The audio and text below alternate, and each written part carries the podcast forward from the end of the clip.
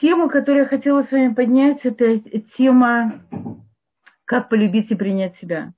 Эта тема актуальна во всем мире. Да, очень много говорят в современной литературе, очень много э, описано людей, которые вылечили себя через любовь к себе, через понимание себя, через работу с прощением. Да, среди них Луиза Гей, которая не так давно умерла, Брайтон Байт. То есть это известные в мире женщины, которые вылечили себя через принятие и любовь к себе. Еврейская, э, с точки зрения иудаизма, мы давно уже э, знаем, что возлюби ближнего как самого себя. Это в книге Вайкра. Когда пришел нееврей к, к нашему мудрецу Илья Закену и спросил у него, расскажи мне Тору на одной ноге, тот ему сказал, не делай другого то, что не хочешь, чтобы делали, чтобы делали тебе. То есть любовь к себе, приятие себе это, это база для нормальной человеческой жизни. Если мы любим и принимаем себя, если мы живем в мире самим собой, то мы можем то же самое передать другим людям и передать миру. Настолько, насколько мы живем в гармонии с самим собой, настолько мы можем быть гармоничны с другим миром. Откуда же это берется любовь или не любовь к нам самим? Ведь нет никого ближе, чем мы сами для самих себя. Почему, каким образом человек оказывается иногда себе самым большим врагом, самым большим ненавистником? Как это происходит? Кто же, если не мы, да? Кто, если не мы сами для себя, кто же для нас? То есть прежде всего любовь наша к самим себе начинается с детского возраста. Да? Нас любят родители, они смотрят нас влюбленными глазами, они удовлетворяют наши потребности, они нас обнимают, они старается любить нас безусловной любовью, без всяких условий. У кого-то получается лучше, у кого-то получается хуже, но, как правило, каждый родитель дает максимально из того, что он может дать. И тогда, если ребенок э, получает эту любовь и, удовлетворены какие-то его эмоциональные, физические потребности, то он вырастает человеком, который любит и принимает себя. То он, он знает, что с ним все в порядке. И, тогда, если он переполняется вот этой самой любовью, то э, он уже обучается в будущем передавать то, что у него есть, делиться с этим другими людьми. Если он, не дай бог, в жизни не получил, получил не так, не столько, не в той форме, не то, что ему действительно нужно было, то на всю жизнь остается маленьким эгоистом, который э, ждет, что дадут ему, который требует от мира, чтобы удовлетворили его потребности – он еще не в состоянии, он еще не вырос настолько, чтобы научиться давать другим людям. И в этом большое отличие между, между э, человеком, который любит себя, и эгоистом. Да. Часто, не знаю, я помню, э, подруги моя мама всегда э, в разговоре говорят, ты знаешь, вот она так любит себя, она так любит всегда и себя. И это всегда звучало в какой-то очень негативной коннотации. Да, она любит себя, это плохо. Человек не должен любить себя, он должен отдавать себя всему, он должен думать о детях, он должен думать, я не знаю, о родине. Такое воспитание мы получили в Советском Союзе. Любить себя в коннотации поколения до наших родителей, моих родителей, это звучало очень плохо. Я думаю, что то, что имели в виду э, подруги моей мамы, вообще все это поколение, имели в виду, скорее всего, это эгоизм это любовь человека к самому, себе, к самому себе за счет других людей. Маленький человек, когда человек приходит в этот мир, он приходит с зажатым кулаком. Когда он уходит из этого мира, у него открытая ладонь. И это вся жизнь человека. Сначала я маленький эгоист, я хочу все себе, я живу на уровне своего эго, это необходимо мне для того, чтобы я вырос. Но с течением жизни я обучаюсь, получаю то, что мне необходимо, и давать это другим. К сожалению, действительно, иногда мы застреваем на, этой, на этом этапе получения, получения от мира, требования от мира. Иногда, не дай бог, это может перерасти в какие-то формы, которые в психиатрии, в психологии известны как нарциссизм, да, когда человек, он не верит, что он может что-то получить от мира, то есть родители не дали ему то, что нужно было. Или он не смог попросить то, что ему было необходимо. И тогда он решил, что мир не может дать ему ничего, и он должен сам себя защищать. И он э, ставит вокруг себя очень большую ограду. И в этой ограде живет маленький или большой эгоист, нарциссист, который э, показывает всему миру, что я есть. Посмотрите, какой красивый, посмотрите, какой я умный. Вы должны дать мне все, что мне необходимо, а мне, мне нечего вам дать, потому что мне все время не хватает. То есть я жду, что мир удовлетворит все мои потребности. Я хочу, чтобы вы мной восхищались, чтобы вы хлопали мне в ладоши, что вы удовлетворяли мои потребности. Это позиция, как правило, тиранов. Тиранов э, больших, тиранов маленьких. Слава Богу, большая часть людей, они более-менее нормативные. Да, если, не дай Бог, у вас встречаются люди типа нарциссов, нужно э, или научить их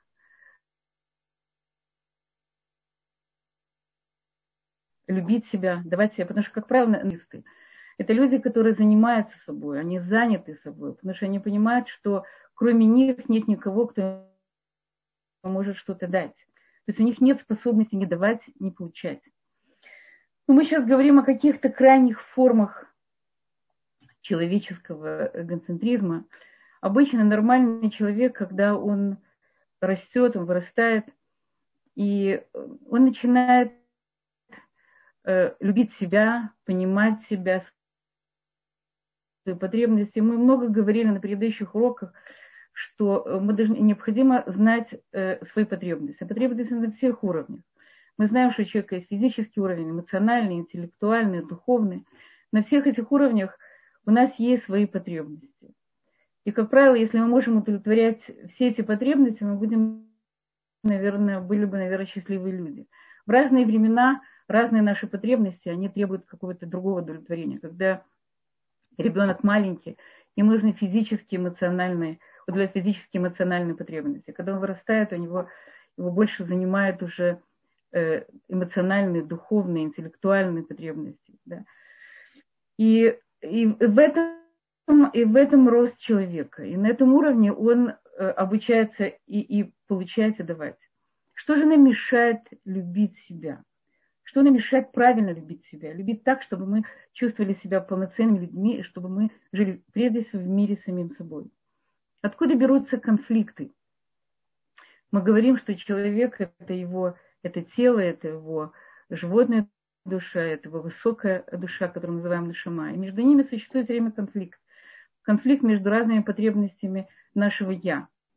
Мое тело хочет одно, моя животная часть хочет другое, мое, моя, моя духовная высшая часть моего я хочет чего-то третьего. Мы говорим, когда мы маленькие, у нас очень развито наше эго. И эго это необходимая часть нашей жизни. С точки зрения, без нее мы не смогли бы вырасти. Если мое эго недостаточно развито, я не могу соединиться действительно со своим настоящим я. Но когда я вырастаю с точки зрения Тора, девочки 12 лет, мальчику 13 лет, у меня уже получается другая часть, проявляется другая часть, это Ецертов. Ецертов это, это, э, это часть, позитивная часть моего, моего животного начала. Я тогда начинаю уже, я тогда начинаю больше узнавать свое настоящее я.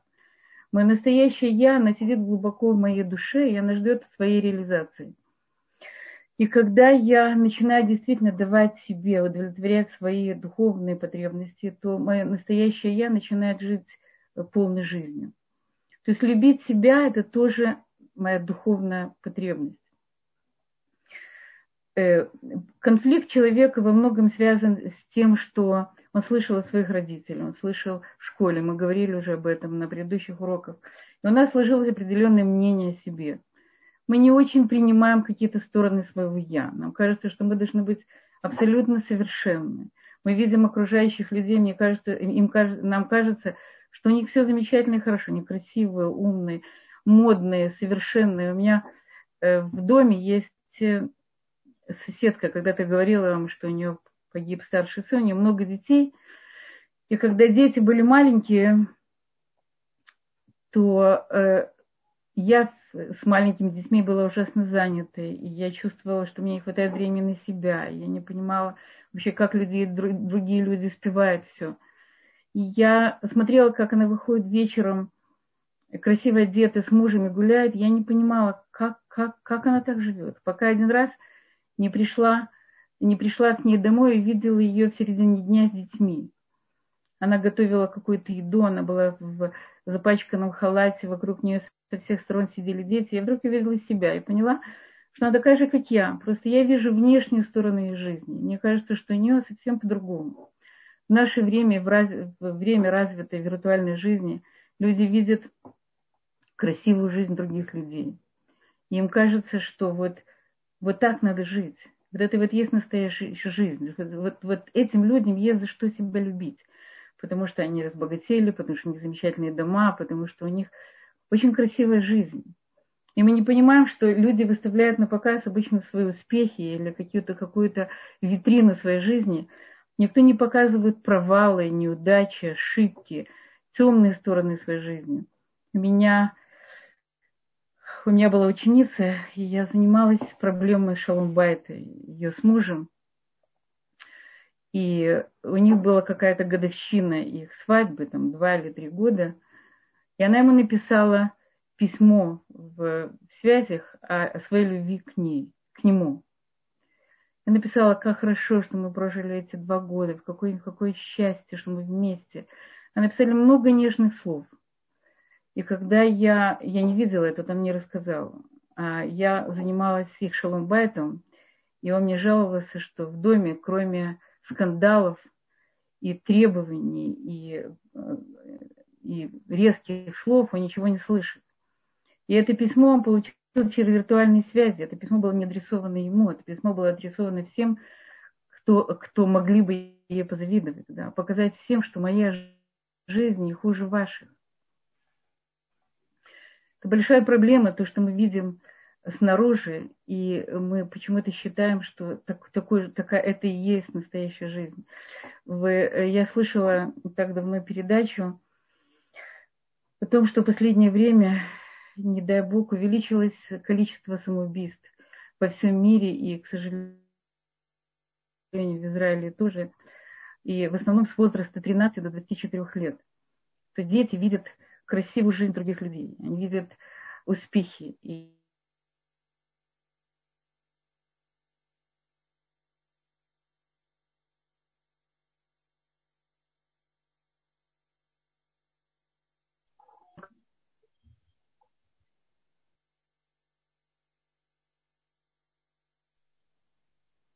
Хана, если вы нас слышите, у вас прервалась связь, мы вас не слышим. Что у них этого никогда не будет. И тогда и жизнь... Когда она потерялась, сейчас я...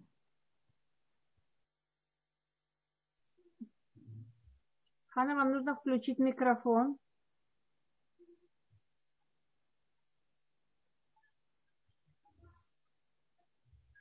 Хана, попробуйте включить микрофон.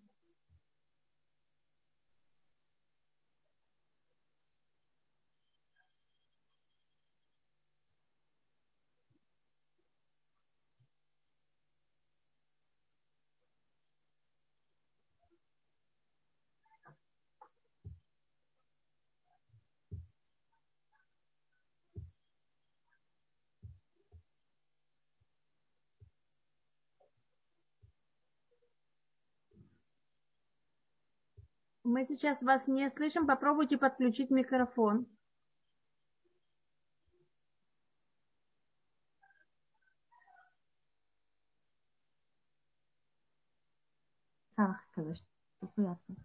Сейчас слышно. Сейчас мы вас слышим. Все, меня слышно? Сейчас хорошо, да. Да, да. Когда, на каком месте прервалось? Увеличилось количество самоубийств в мире. Нам нужно прежде всего заглянуть э, в саму себя и понять, что, что нам мешает любить себя, что нас не устраивает в самих себе. Мы прекрасно знаем, что мы пришли в этот мир для какой-то работы, что каждый из нас, он несовершенен. Мы можем исправить какие-то черты характера, можем изменить себя. но у нас есть недостатки, которые нам необходимо их знать. У нас есть недостоинства, с которыми, благодаря которым можно работать над недостатками. Мы должны знать самих себя. Мы говорили уже, что если человек не будет знать самого себя, он никогда не сможет жить, дать себе то, что ему необходимо. Он никогда не сможет дать другому то, что ему необходимо. То есть нам, мы должны прежде всего заглянуть, что, э, что есть даже упражнение такое, называется «зато». Я говорю, э, можно найти один недостаток и одно достоинство. Я не всегда э, аккуратна, зато я могу принимать много гостей. Я не всегда э, могу поднять трубку по телефону, зато э, я нахожу свободное время погулять с друзьями. Да. То есть человек должен, я сейчас сказала какие-то какие формальные примеры, но нам очень важно знать наши слабые стороны, наши сильные стороны, уметь жить с ними, работать с ними, принимать, прощать, любить. То есть иметь с собой прямое взаимодействие. Да. Понимать, что мы, каждый из нас живой человек. Я не говорила еще о, о э, отношении к себе, кроме эгоизма и нарциссизма, есть еще одна, можно сказать, человеческая патология, которая называется персона. Персона, когда человек, это понятие Юнга, человек, который не любит себя, не принимает себя, он не хочет быть самим собой. Он для себя принял какую-то определенную маску, каким он должен быть. Это маска успешного, это маска красивого, удачного, э, которого все любят. И с этой маской он живет. Он должен быть всегда совершенен, он должен быть всегда удачен. Такие люди обычно, им очень тяжело самим собой и с другими людьми, потому что соединиться с таким человеком и быть с ним в каком-то прямом, искреннем, честном, близком контакте очень тяжело. У меня была одна девушка, которая, которая выросла в детском доме. И по почерку я видела, что у нее есть очень большая персона. Это почерк такой очень-очень совершенный. Там нет никакой ошибки, там нет никакого неправильного движения. Да. Этот человек не может себе позволить ошибок. И я ей сказала, смотри, как ты живешь, не видно тебя, где, где же ты настоящая? Она говорит, вы знаете, мне нужно было как-то выжить в детском доме, поэтому я себя закрыла тремя Э, тремя шкурами. Да? У меня очень много защит. Я не могу показать себя, себя такой, как я есть, потому что, потому что меня не примут. Я должна была быть совершенно другой для того, чтобы меня любили. Я должна была угождать, я должна была сделать то, что я не хотела делать, чтобы меня любили и принимали. Такому человеку очень тяжело в жизни, безусловно. Если он не переработает, если он не снимет с себя вот эти вот маски, то вступить с ним в близкие отношения, жить семейной жизнью, быть хорошим другом, для него это очень, очень тяжело. Потому что ты, ты не можешь жить с маской. Ты все время ищешь интимности с другим человеком, ты ищешь и человеческой близости, понимания, понимания, кто он, для того, чтобы рассказать ему, кто ты. Если этого не произойдет, то, то очень, с такими людьми очень тяжело. главное, что за этой маской сидит очень бедный, несчастный, загнанный вглубь себя человек. Его настоящее «я», у него нет никакой реализации проявления, поэтому оно болит. Оно болит, он страдает, и он не знает, как, как проявить себя. Эта маска, она стала уже какой-то частью его. Я это называю человеческими трагедиями. Хотя если такой человек захочет что-то изменить, он, безусловно, это может. У меня была еще такая вот одна ученица, которая которая не смогла ужиться с девочками в общежитии и быстро ушла, потому что невозможно 24 часа в сутки держать маску. Ты где-то должен ее снять, и для них это очень большой риск. То есть, безусловно, человек прежде всего должен быть честен собой, самим собой. Он должен посмотреть себе в глаза и сказать, я такой, как я есть, это божественное создание. Всевышний привел этот мир для какой-то цели. И если я не не узнаю себя, не буду жить на уровне своей настоящей души, настоящего я, то я не выполню свою главную задачу в этом мире. И поэтому Всевышний, помоги мне узнать и принять себя. И с, этой, с этим как бы девизом, я думаю, что человеку очень важно жить по жизни и быть очень любопытным к самому себе, понимать самого себя и прощать. Мы часто делаем в жизни ошибки. Ошибки э, – это часть, часть жизни. Без, э, говоря, что лучше сделать ошибку и лучше что-то, лучше сделать ошибку, но двигаться, чем не делать ошибку, не двигаться. Мы часто боимся, боимся этих ошибок. Мы считаем, что э, мы считаем, что ошибка делает нас неудачниками. Говорим, что ошибка – это приобретение опыта. То есть человеческий опыт – это очень большая сила. И мы его приобретаем только за счет того, что мы ошибаемся. Торе сказано, что семь раз цадик падает, только на восьмой он поднимается, что если бы он не падал, он бы никогда бы не стал цадиком, он никогда бы не стал праведником. Только через, через настоящие человеческие, мелкие или крупные падения мы через это вырастаем. Поэтому прежде всего ошибка – это часть нашей жизни. Нужно, единственное, что очень важно, ошибки перерабатывать. Если мы сделали какие-то в жизни неправильные поступки, очень хорошо вернуться назад и посмотреть, как бы это могло быть иначе. Не с целью себя упрекать, винить и, и, и не принимать себя, а с целью сделать какой-то вывод и в будущем не повторять этих ошибок. Это, это тот опыт, который мы можем приобрести. Мы, э, я работаю очень много с Балет Шува, людьми, которые пришли к религии в сознательном возрасте. И позади у многих э, сложные тяжелые судьбы, ошибки, неправильные поступки, сложные отношения с родителями. И очень многим сложно себя отпустить это прошлое, отпустить э, какие-то прошлые ошибки, неудачи. А сейчас, смотря сегодняшними глазами, они бы наверняка бы сделали иначе. Но мы забываем, что в тот момент, когда мы делали какие-то наши неправильные поступки, мы были совершенно другими. И у нас был совершенно другой выбор.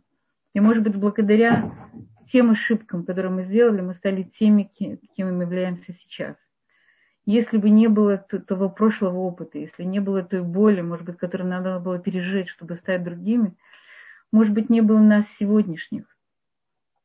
Мы должны прежде, прежде всего разобраться со своим прошлым. У меня тоже есть ученица, очень многому учиться своих учеников. Ученица, которая, которая никак не может простить э, своему прошлому, каким-то своим э, отношениям с другими мужчинами, какими-то э, отношениями с родителями. Ей очень сложно принять, что это была она, и что она могла вести себя таким образом. Особенно если кто-то еще из близких это напоминает. И это какая-то отдельная работа, отдельная работа понять, что мы люди, мы жили в том мире, который предлагал нам свою систему ценностей. И в этом, и в этом мире нам нужно было жить, выжить и построить себя теми, кем, кем мы являемся сейчас. То есть прежде всего это сделать правильную трактовку и правильное э, понимание своей жизни в прошлом, отпустить его, принять его. У меня есть э, один знакомый, который должен был, э, должен был уехать со своей сестрой, со своей матерью, должен был уехать э, в Америку но он уехал сам, потому что э, он боялся, что быстро закроют э, железный занавес, так оно и получилось. И он не смог, не смог э, пригласить их к себе в Америку. И тогда эта мама с дочкой остались сами одни, и мать начала очень болеть, дочка была одна, им было, у них была очень сложная ситуация, и он, сидя в Америке, грыз себе локти, как он мог такое сделать. Он обвинял себя во всех своих страшных грехах, как, как, как он мог оставить больную мать и маленькую сестру, оставить одних. Но получилось то, что получилось. И эта, эта маленькая девочка, она выросла, она не была такой маленькой, была там 19 лет, она выросла, она вышла замуж, она стала религиозной, она построила какую-то свою жизнь. И она приехала навестить своего, своего брата в, в Америку, ее встретила, ее встретила э, его жена и сказала, если ты нам сейчас не поможешь, то я не знаю, как мы будем жить дальше. С тех пор, как, как, э, как мы уехали, твой брат не, не перестает винить меня и всю нашу семью не, в том, что мы уехали и оставили вас одних. И это, это рушит наш, наш, наш дом, это рушит наши отношения. Мы каждую неделю уже много лет ходим к семейному психологу, и все равно у нас нет жизни. Ты должна нам помочь в этом. И тогда эта его сестра подошла к нему и сказала, ты не представляешь, как я тебе благодарна за то, что ты меня оставил. Я построила свою жизнь, я стала религиозным человеком. Я очень многого достигла именно благодаря тому, что ты сделал так называемую ошибку, которую ты не можешь себе простить. Он ее обнял и сказал, ты сняла с меня груз 35 лет. То есть это груз, который человек себя нес много-много лет. Я сделал страшную ошибку, непоправимую. Я сделал то, что я не должен был сделать. Он был очень хорошим человеком. И он, э, и он мучился с муками, муками, сови, муками совести, как он мог допустить такую ошибку. Если мы посмотрим в в, во времени, то мы видим, что у всех наших ошибок есть какие-то, какие-то, как правило, хорошие концы. Это если недачные браки, это хорошие дети, это родители, которые, которые э, исправляют какие-то ошибки, потом идут за детьми. То есть все в этом мире не случайно. Мы верим, что мы находимся под Богом, и Бог управляет этим миром, и мы только пытаемся делать то, что правильно в этом мире. Как же, как же полюбить себя? Как же действительно жить на уровне своего настоящего «я», которого дал, который нам дал Всевышний, который мы должны реализовать в этом мире? Любить себя и любить других людей. То есть прежде всего мы говорили, что мы должны удовлетворять свои потребности на всех уровнях. Человек должен заботиться о своем здоровье, должен заботиться о своем эмоциональном состоянии. То, что мы говорили, эмоциональном интеллекте, понимать себя, удовлетворять свои потребности – если он компьютерщик, у меня была недавно одна девочка, она пошла учиться на, э, на программиста. Я по почерку видела, что у нее очень хорошие творческие способности. Я сказала, может быть, программирование даст тебе хорошую зарплату, но тебе необходимо реализовывать свои творческие способности. То есть каждому из нас наша работа, она, может быть, не достаточно дает возможности проявить себя. Нам нужно обязательно хобби. Нам нужно знать, какая часть, какая часть из нас еще не не нашла свое проявление, где нам нужно больше вложить в это. На, э, наши интеллектуальные способности э, реализовывать, это учиться, пополнять свои знания, развиваться, да, духовные, это искать правду, искать Бога, искать себя во всем этом, искать свой личный путь. Семейном уровне, да, то есть наша жизнь, она полна э, полна э, взаимодействия наши самих собой, наши с миром. И через, через это взаимодействие мы учимся жить, мы учимся правильно жить, даже если мы иногда допускаем ошибки. То есть прежде всего научиться удовлетворять, удовлетворять свои потребности. Э, в тот момент, когда я буду чувствовать себя хорошо само, э, сама собой, когда я буду чувствовать, что я полноценный человек, я смогу я смогу э, дать это другим людям, и особенно своим близким людям, особенно своим детям. Если я люблю себя, довольна собой, радуюсь себе, да, удовлетворяю свои потребности, то я смогу быть хорошей мамой, я смогу быть хорошей женой. Если, если я, наоборот, э, ощущаю себя, что я неудачница, что есть мама намного лучше, вы знаете, что понятие мам, можно быть еще лучше, еще лучше. Мы говорили об этом, что есть какие-то наши роли, которые сидят на, на инстинктах. Да? Инстинкт, материнский инстинкт – это такая очень мощная вещь. И поэтому сложно быть э, всегда, во всем, во все времена самой лучшей мамой, потому что нет этому конца. И мы говорили, что есть такое понятие самодостаточная мама. То есть та мама, которая есть, которая я сейчас, это уже хорошо. Но если я себя все время ругаю, если я себя все время уничтожаю, то как я могу быть хорошей мамой? Все мои силы уходят на борьбу с самой собой. То есть у меня не остается радости в жизни. Знаете, есть, есть такая... Мы говорим о том, что у любого человека есть недостатки, любой человек должен научиться жить своими достоинствами недостатками. Известная история с Хафез Хаимом. Хафез Хаим каждый вечер перед сном – делал так называемый хэшбон нефеш, он э, разбирался сам с собой за пройденный день. И он говорил себе, Исроль мир, ну как же ты можешь, ведь Всевышний дал тебе жизнь, дал тебе столько способностей, он дал тебе все. И ты не так правильно живешь. Пока ты жив, исправь их. Каждый вечер он несколько часов разговаривал с собой, разбирался с самим собой, принимал свои недостатки, работал с ними, рос. Это Хафез Хаим – это всемирно известная личность, цадик, праведник, большой человек. У него тоже были недостатки, он тоже жил с ними, работал с ними. То есть то, только в тот момент, когда мы, мы, мы честны с самим собой, мы видим э, что, что, что-то, что нас не устраивает, и можем, и можем действительно реально посмотреть на это, то в этот момент мы можем это исправить.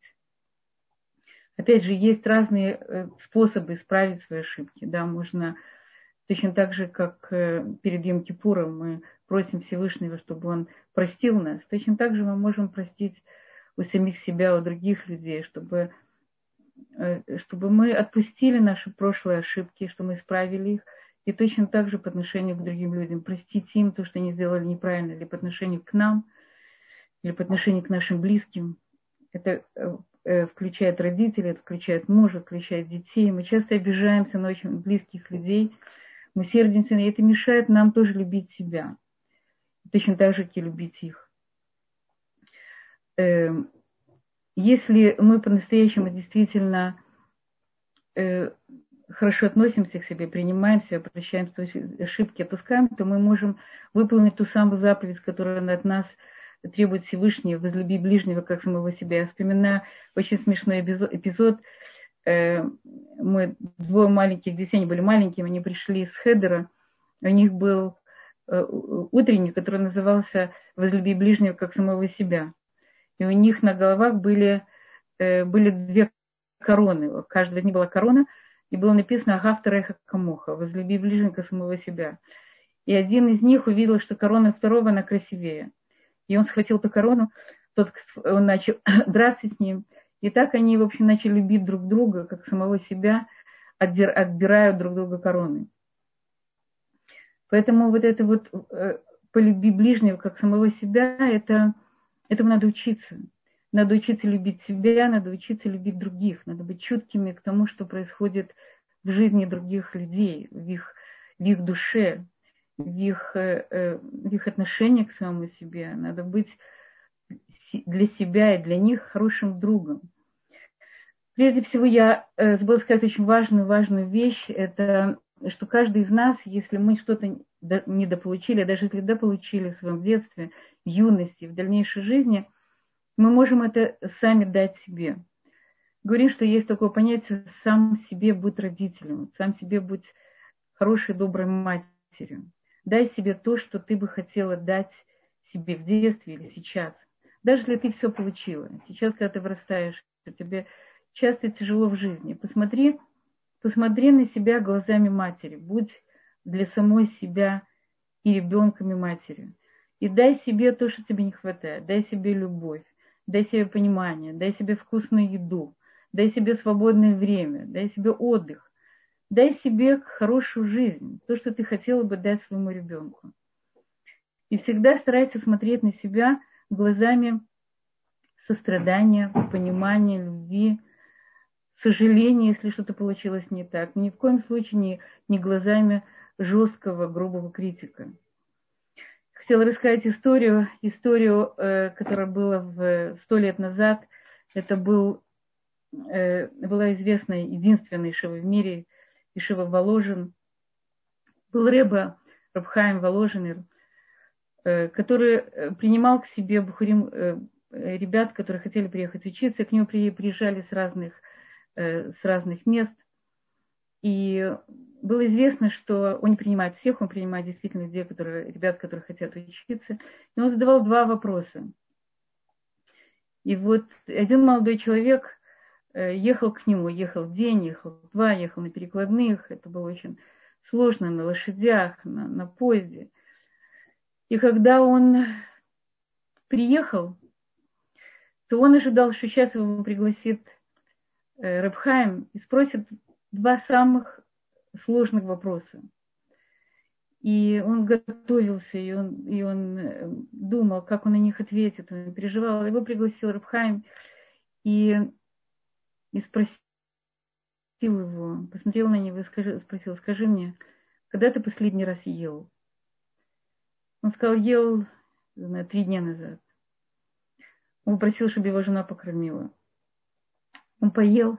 После этого он э, ожидает, когда же наконец он спросит свои два вопроса. Он сказал, скажи мне, когда последний раз ты спал?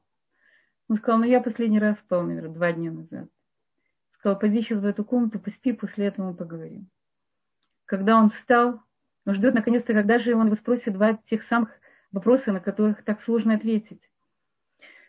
И когда Рыбхайм сел напротив него и сказал, ты принят, я тебе уже спросил твои самые главные вопросы. То есть прежде всего для того, чтобы быть чуткими к другим людям, мы должны быть чуткими к самим себе. Мы должны любить, принимать, понимать. И только тогда мы сможем жить полноценной жизнью и сможем максимально дать людям, которые нас окружают. Пожалуйста, если у вас есть вопросы, я буду рада ответить. Спасибо. Вы можете написать нам в чат или поднять руку, и мы включим вам микрофон. Первый вопрос, который поступил во время урока. И если человек не принят в обществе, как он может любить себя, если его не любят другие, или же это идет наоборот? Сейчас, извините.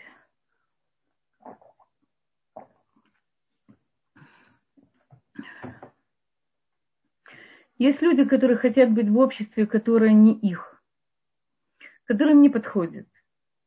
Это не те люди, это не то общество, которое может их оценить, это не то общество, которым они могли бы принадлежать. Есть люди, у которых есть э, социальные э, страхи. Может быть, когда-то кто-то их оттолкнул, может быть, когда-то кто-то сказал, что он некрасив, не умен, неприятен. И у них остался страх – страх отторжения. Э, надо посмотреть всю картину. В общем, очень редко, когда человека не любят ни в каком обществе. Его могут не любить в одном и любить в другом. Значит, он должен найти тех, с кем он близок, как те, кто понимает и любит его. И только тогда он сможет действительно чувствовать себя равным и полноценным. Если человек хочет оказаться в том обществе, которое его не подходит, то есть мы помним из русской литературы «Мещанин во дворянстве», когда у человека есть большая амбиция по отношению к самому себе, и он пытается быть не, не в том обществе, где, к которому подходит, то он ощущает, что его, это, его эта среда, она выталкивает, она его торгает. То есть это знак чего-то. Когда человека не принимает, это знак чего-то. Или он... Иногда это люди, которые не умеют читать социальные коды. Им нужно научиться это делать.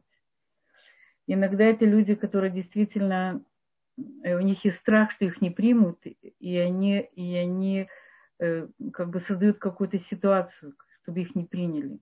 То есть есть много разных ответов на этот вопрос. Я не знаю, или надо посмотреть общую картину. В любом случае человек любит себя вне, должен любить себя вне зависимости от окружения. И если он будет хорошо к себе относиться, то люди вокруг тоже будут это ценить. Спасибо. Следующий вопрос. Если учитель обидел ученика и несколько раз извинялся, но ученик не прощает его, что делать и как его убедить? Ученик не прощает учителя? Да. Ему нужно научиться прощать других людей, даже если это была какая-то очень большая обида. Каждый из нас может, может э, к сожалению, обидеть другого, потому что не всегда мы знаем больные точки. Если это какая-то очень большая обида, ему нужно, может быть, сесть и разобраться с учителем. Ему нужно сделать... Мы говорим, что процесс прощения это, – это процесс. Это не всегда происходит в один момент. Человек должен, должен начать это делать. Он должен захотеть простить. Иногда это амбиции, иногда это как бы месть. Я его не прощу, и тогда я ему покажу что он для меня сделал. Но мы говорили уже об этом в предыдущих уроках, что если человек не прощает, он делает хуже самому себе. То есть он эту обиду, эту боль, он тянет за собой. Поэтому я все-таки советую этому ученику сделать процесс прощения. Это занимает время. Чем глубже раны и обиды, тем это занимает больше времени. Поэтому нужно захотеть и начать это делать. Это правильно и для него, и, безусловно, для учителя, которому, который, в общем-то, мог в своей жизни ошибиться. Я так понимаю, что вопрос исходит от учителя, и учитель добавляет, что его это очень мучает. Здесь вопрос не, не как ученик должен простить, а как учитель себя должен вести в этом случае, если он не готов его простить. Мы говорим, что мы делаем то, что мы можем. Да, мы три раза просим прощения в разных ситуациях и в разное время. Это может быть письмом, это может быть лично, это может быть через кого-то, это может быть с разницей в несколько дней, в несколько месяцев. И если после этого другой человек не прощает, то это его же проблема. Мы не можем сделать, мы не можем сделать больше, чем мы способны. Каждый из нас должен сделать какие-то свои усилия. Все остальное это, это сказано в Торе. То есть три раза попросить прощения в разной форме. Если учитель это сделал, то он свободен. Он сделал то, что он мог. Спасибо. Следующий вопрос, который нам задают, это что значит социальные коды и как научиться их читать? Обычно человек рождается с пониманием социальных кодов. Да? Он, э, он чувствителен э, к тому, что происходит вокруг него. Э, часто, когда человек попадает не в свою среду, или он не в свою культурную среду, не в свою языковую среду, он не всегда знает эти коды, но, как правило, у человека, у которого есть социальные навыки, он обучается этому. Есть люди, у которых есть проблемы, это или какие-то элементы аутизма, или люди, которые действительно не очень чуткие к, к социальным кодам. Это может быть врожденные, это может быть неразвитые, люди, которые жили не в не полноценной социальной жизнью. Э, их можно развить. Социальные коды, умение читать социальные коды можно развить. Для этого есть специальные терапии, и специальные люди, которые этим занимаются. Я думаю, что э, для обычного человека это нужно быть внимательным к тому, на что реагируют люди, на какие шутки не смеются, что их радует, что их печалит. Как правило, лучше всего, чтобы человек находился в своей среде, где ему социальные коды знакомы с детства когда человек приезжает в другую страну, он обучается им. Это, это вещи, которые, если у него развиты социальные навыки, он этому может легко научиться. Если у него этого нет, ему нужно обратиться за помощью.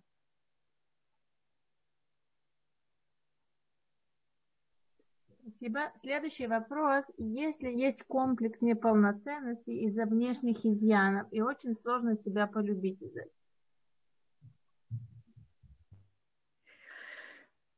Смотрите, в наше время очень сложно, э, э, очень сложно чувствовать себя некрасиво. Есть такое количество косметики, разных э, э, способов улучшить свою кожу, улучшить свою внешность. Красивая одежда, есть стилисты, есть специалисты сделать вас лучше.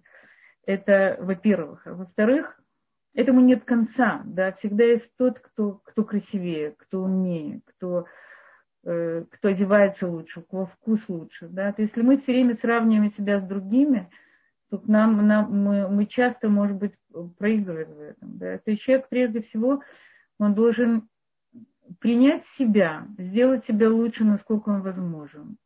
Насколько это возможно. Но это ни в коем случае не повод не любить себя. Если мы не любим себя, мы станем еще, еще более некрасивыми. Человек, который любит себя, я видела очень многих людей некрасивых, которые очень хорошо к себе относятся и которые любят себя. У меня была какая-то ученица, я когда посмотрела на нее, я подумала, что, наверное, она, ей будет очень сложно выйти замуж. И я всегда думала, как ей посоветовать, может быть, в такой ситуации, может, может быть, сделать пластическую операцию, потому что с таким носом непонятно, как можно выйти замуж. Она вышла замуж первой. То есть э, мы очень придирчивы к самим себе. Да, нам кажется, что кто-то другой, он красивее и лучше нас. Посмотрите на себя внимательно, посмотрите, что вы можете изменить, как вы может быть лучше, может быть прическа, может быть косметика, может быть какая-то другая одежда. И уверена, вы понравитесь себе, но ваша любовь ни в коем случае не должна быть зависима от, от вашего взгляда на саму себя. Мы говорим, что родители, хорошие родители любят детей своей безусловной любовью, без всяких условий. То есть они любят, потому что это их дети, потому что это такой большой подарок, который им дал Всевышний. И точно так же мы должны относиться к самим себе. Мы подарок для самих себя, мы подарок нашим близким, подарок этому миру. Мы уникальны.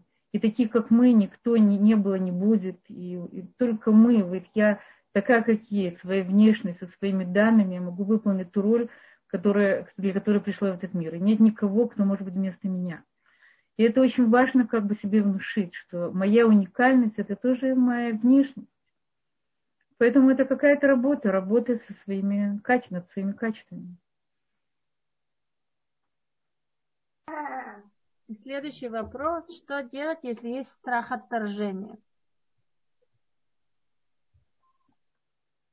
Страх отторжения бывает э, детства когда подросток оказывается, опять же, подростки, дети, они очень жестокие, они могут обидеться, оскорбиться, толкнуть, ты, ты не наш, ты не с нами, мы тебя не хотим, мы не хотим с тобой играться. И этот, иногда этот страх отражения идет из семьи, когда родители не хотели ребенка, они не планировали иметь детей или не планировали мальчика, а родилась девочка, хотели, хотели мальчика, родилась девочка или наоборот – Иногда еще в утробе матери ребенок ощущает, что его не хотели. И он живет с этой мыслью, что он лишний в этом мире. Есть разные причины, но я думаю, что если действительно есть страх отражения, я советую обратиться к специалисту, который поможет. Очень сложно с этим справиться самой. Если можно, безусловно, посмотреть на свой опыт, с опыт, когда вас любили, принимали, как вам было хорошо, и искать людей, жить среди людей, которые которыми вам комфортно и хорошо. Не надо искать себе дополнительные сложности. Надо окружать себя правильными людьми, людьми, которые поднимают вас, любят вас, которые дают вам ощущение собственной значимости. Я говорю, говорю часто в шедухе, в шедухим, когда парень с девушкой выходит на шедух, я говорю, что посмотрите внимательно, какие части вас проявляет этот человек. Если они проявляют, человек, парень или девушка, проявляют вас хорошие ваши качества, вы себе нравитесь рядом с этим человеком, вы себя любите рядом с ним, то значит это ваш человек. Это касается и шедуха, это касается друга, это касается всех людей, которые нас закрыты. Если мы рядом с этими людьми себя любим, если мы хотим себя, мы принимаем себя, то значит это наш человек, это мой будущий муж, или это моя жена, или это мой близкий друг. И поэтому, безусловно, надо искать тех людей, которые нас принимают и, и, и любят. Но если есть серьезный страх отражения, то я советую обратиться к специалисту. Спасибо. У Ирены есть вопрос, я подключаю микрофон. Здравствуйте. Большое спасибо за лекцию. У меня не вопрос. Я хотела бы случай из моей собственной жизни, если это, если это можно. А, я, Наверное, я знаю, это Регламент а, во времени, если это коротко. Да, да. коротко. Значит, у меня было две подруги, они обе были Батшува. А, и обе, я бы сказала, были 40, около 40 лет, и, и они э, не были замужем, очень за это переживали. Пример классический. Одна женщина, как, вот, как вы сказали, она худела, она, она ходила к мейкап-артист, каждый раз к каждому свиданию она готовилась как к битве. И она, в конце концов, она вышла замуж, ей было 41 год. Она родила ребенка. И поехала знакомиться со своим мужем в Канаду. Короче, сейчас все в порядке, нормально. К сожалению, вторая, вот это классический пример. Она все время переживала и жаловалась. И как? Она была полная. Чем больше она расстраивалась, тем больше она ела. Я не знаю, что случилось. Конечно, можно сказать, что той женщине Бог дал напористости. И вся, я работала программистом, вся наша, а, весь наш департмент, все поздравляли ту женщину, когда у нее ребенок родился, и, и видели это как чудо. Вот то, что я хотела сказать. Пример, пример из, из моих собственных друзей. Спасибо. Спасибо, спасибо Валерина. Спасибо. спасибо. У нас время немножко ограничено. Еще есть несколько вопросов. И наша слушательница задает нам такой вопрос. И как правильно просить прощения, если очень сильно обидела парня, с которым у нас были отношения, и мы расстались по моей инициативе, и я до сих пор считаю, что это была ошибка и жалею об этом. Мы оба одиноки, я не знаю, как извиниться, и меня это очень мучает, она пишет. Напишите ему письмо. Напишите ему письмо и пишите, что вы чувствуете. И что вы просите прощения. Если эту ошибку можно исправить, исправьте. Если нет, то не надо э, винить себя за прошлые ошибки. Вы видите это сейчас как ошибку. Тогда это, была, это, это был ваш выбор. И он был в каком-то плане, наверное, единственным. Мы не можем принять, понять наши прошлые ошибки, потому что мы уже другие. Поэтому, если вы хотите попросить прощения, напишите ему искреннее письмо. Сначала, может быть, напишите письмо себе, разберите самой собой. Я думаю, что вы не можете простить себе. Сначала простите себе, а потом попросите прощения у него. Разберите самой собой. И найдите правильные слова, как объяснить, как рассказать, как... Э, но прежде всего важно понять, что эти вещи, они не случайно, они происходят. Э, в этом тоже была какая-то рука Всевышнего. И поэтому принять прошлые ошибки и исправить, если можно сейчас исправить, если нет, значит, отпустить свое прошлое и попросить прощения. И я знаю, может быть, какой-то подарок послать, может быть, через каких-то людей, может быть, найти правильные слова. Я думаю, что вы начните сначала с самой себя. Спасибо. И вы сказали, Пожалуйста, я не знаю, да. Вы сказали, что можно восполнить себе то, чего не недополучил, допустим, в детстве. И если недополучил в детстве любви, как сам себе можешь дать любовь, если, если ты ее не получил? Ну, во-первых, человек может сам себе дать любовь. Мы говорили об этом на этом уроке. Он может дать ему себе то, что ему не хватает. Ему не хватает э, любовь может, во-первых, любовь может дать самой себе, любовь может дать себе через давая любовь другим. Если я что-то недополучила, мне очень тяжело это дать другим. Но если я начинаю это давать другим, то я приобретаю это сама тоже. Кроме того, я получаю взамен от других людей. Но мы говорили, что я сама могу дать себе любовь, я могу себе, себя, себя полюбить. Есть даже упражнение такое. Есть упражнение, когда я обнимаю саму себя. Есть упражнение, когда я говорю самой себе. Ты хороша, я люблю тебя. Есть упражнение той же самой Луизы Гей. Еще хорошее упражнение, значит, называется, э, называется мой разговор с зеркалом. Да. Берете зеркало, смотрите себе в глаза и говорите себе, что вы себя любите. Это очень непростое упражнение. Э, посмотреть себе в глаза очень тяжело. Потому что мы мы не всегда близки самим собой. Да, мы можем плохо относиться к себе, можем не любить себя. Посмотреть в глаза самой себе и быть близка самой себе, это, это самое большее, что мы можем дать самой себе. Возьмите зеркало и каждый день смотрите себе в глаза и говорите, я, я понимаю тебя, я люблю тебя. Дайте самой себе эмпатию. Ты близка мне, ты, ты самый близкий мне человек – если вы будете делать это изо дня в день, то действительно это произойдет. Вы получите то, что, то, что вам не додали. Но прежде всего это не только э, любить, начать любить себя, это любить себя и одновременно любить других. Дать другим то, что вас, вам не, не додали, очень сложно, но это возможно. Если вас не обнимали, научитесь обнимать других. Если вас вам не говорили комплименты, научитесь говорить комплименты. Вначале это будет через силу, а потом э, это станет вашей привычкой, станет частью вас. То есть через это вы получите как бы от других людей ответное тепло, и тогда вам будет легче, еще легче любить себя. Но это большая работа. Когда нам не додали в раннем возрасте, действительно нам, нам сложно это восполнить, но это возможно. Это возможно и это необходимо. Для того, чтобы мы могли дальше передать, передать нашим детям, нашим близким людям. Знаете, говорят, что, я не знаю, я говорила об этом, что шкинавские евреи, они холодные они, у них, э, они не могут так выражать чувства, как, например, выходцы из восточных стран. И я где-то слышала очень хорошее объяснение этому, что ашкенадское еврейство пережило катастрофу. И вот эта вот видимая как бы холодность, это, это посттравма.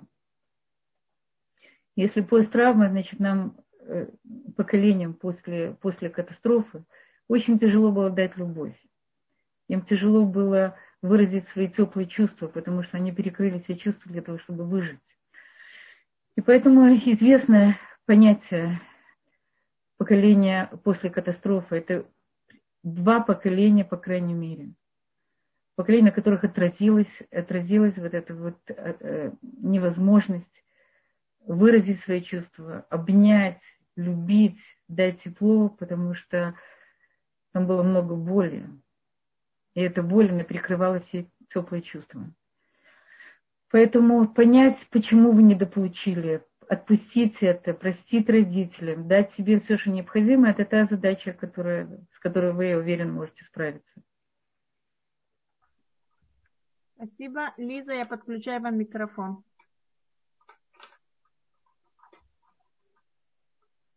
Меня слышно? Да, да. Вы меня слышите сейчас? Мы вас слышим. Да, да, да, слышу. Да, я хотела вас спросить, у меня есть подруга, с которой мы часто говорим, и ей просто очень мешает. У нее есть дочка, она уже замужем, у нее уже есть э, у дочки дочка, значит, это внучка моей подружки, где-то лет 5-6 уже девочки. И мама считает, что она очень много дает дочке, помогает, как она может. Они хотя живут далеко, они живут в Израиле, но одна на севере, одна в центре страны, дочка в центре страны. И дочка все время упрекает мать, что она не дает ей достаточно, что недостаточно помогает дочке. А мать считает, что она дает все, что она может. И, и в последнее время дочка просто прекратила с ней разговаривать, она не звонит и не приводит даже внучку к себе, не дает внучку бабушке. И моя подруга очень от этого страдает. Как можно, как вот это вот недопонимание, что одно считает, что она дает много, Смотри, а вторая считает, что не дает. Мы иногда даем не то, что другой хочет получить.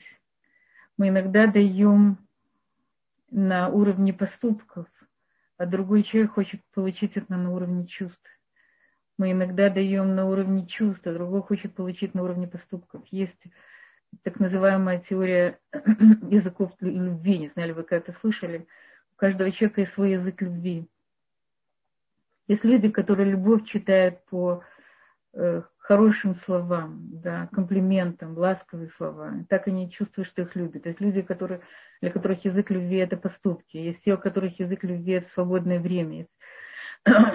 Может быть, это связано с языком любви, что она, она не чувствует, что ее любят и что она дает другому, потому что дочка ожидает чего-то другого. А может быть, дочка привыкла, что мама должна всегда и все ей давать что мама всегда была безотказна, что мама никогда не ставила границы собственного «я». Это одна из вещей, которая необходима для того, чтобы человек полюбил себя. Он должен поставить границы «я это могу, а это я не могу». Это я хочу, это я не хочу. Это в моих силах, это не в моих силах. И эти границы, они тоже определяют человека, его возможности. Может быть, дочка хочет намного больше, чем, чем мама может. Мама должна поставить границы, она должна сказать, я это могу, а это я не могу. Скажи мне, что бы ты хотела, чтобы я тебе отдала. Если тебе нужно больше моего времени, то у меня его нет. Или мне нужно больше слов, я могу тебе дать. Я не знаю, каждая должна решить для себя, что она может дать, и что она, какой ее язык. Может быть, ее язык любви у мамы это слова, у язык любви, у дочери это поступки, это действия, это она хочет больше или свободное время, или или подарки. Я думаю, что стоит поговорить с дочкой, что именно она хотела бы, в чем бы она хотела помочь.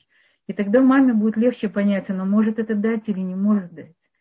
Я думаю, что разговор, откровенный разговор, может быть, через посредника, может быть, письмо, может быть, э, ставить на автоответчики, поговорить с ней, чтобы она поговорила с ней и действительно выяснила, что она ожидает от нее, чтобы она могла. И сказать ей, я могу, это я могу, это я не могу. Каждый человек должен поставить границы своего я. Без этих границ его просто не будет. Поэтому человек должен любить себя и свои границы. И если дочке не хватает границ, то надо ей их показать. Поэтому это то, что я могу посоветовать. Спасибо. Я озвучу последний наш вопрос. Как быть, если в силу профессии люди часто отождествляют мою рабочую роль, связанную часто с жесткими решениями, с моей личностью?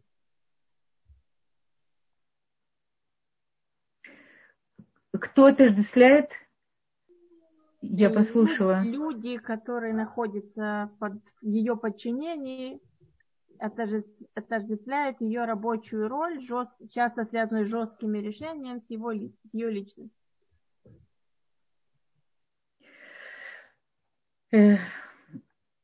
Смотрите, это э, нужно научиться быть на работе. Наверное, это не так просто. Одновременно и, может быть, начальником и живым человеком. Надо посмотреть, где вы можете позволить себе показать себя как личность, показать свою какую-то мягкость, понимание, а где необходимо жесткое решение. То есть, безусловно, мы остаемся везде людьми, даже если мы начальники, даже если на жесткие решения. Может быть, нужно научиться, принимая жесткие решения, понимая другого человека. То есть, говоря с ним языком более мягким, более спокойным, при этом достаточно однозначно. Я, я не знаю, что конкретно, но, безусловно, наша работа от, откладывает отпечаток на нашу личность тоже. Часто близкие страдают от, от э, мам начальниц или пап начальника, потому что они переносят свои функции на дом тоже. Они остаются в этой роли. Я думаю, что нужно научиться менять роли. Да? Здесь я живой человек, здесь я в роли начальника, здесь мои обязанности требуют от меня какое-то определенное каких-то определенных решений, но при этом я как человек я тебя понимаю. То есть постараться быть немножко более человечным даже в своих жестких решениях.